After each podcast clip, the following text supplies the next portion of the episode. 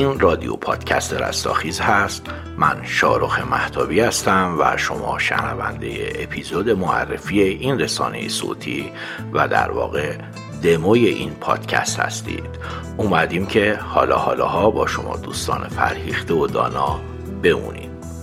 در پادکست رستاخیز تلاش می‌کنیم تا رویدادها حوادث خورده فرهنگ ها و رسوم که در چند دهه اخیر و در تاریخ معاصر کشورمون ایران عزیز اتفاق افتاده رو بررسی و واضح سازی کنیم و بتونیم واقعیت های اونها رو آشکار کنیم. طبیعتا این رسانه صوتی بدون حمایت های معنوی شما دوستداران فرهنگ و تاریخ ایران زمین و علاقه مندان به جامعه شناسی ایران پیشرفت چندانی نخواهد کرد. به هر حال در پادکست رادیو رستاخیز ما نه از کسی حمایت و نه کسی رو قضاوت می‌کنیم بلکه صرفا و به صورت کاملا مستند حکایت و روایت می‌کنیم.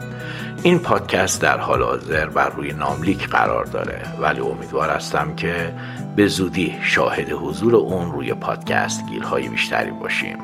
ما رو هم در شبکه های اجتماعی مثل اینستاگرام، توییتر و آپارات با جستجوی نام پادکست رستاخیز و لوگوی قرمز رنگ اون می‌تونید به راحتی پیدا کنید و ممنون هم میشیم که ما رو همراهی کنید و به دوستان خودتون معرفی کنید. اولین اپیزود اصلی پادکست رادیو رستاخیز طی چند روز آینده و با موضوع جذاب تاریخ خاجه سازی و استفاده از خاجه ها و جایگاه و نقش اونها در روند جهان و همینطور تاریخ کشورمون در دو قسمت تقدیم حضورتون میشه.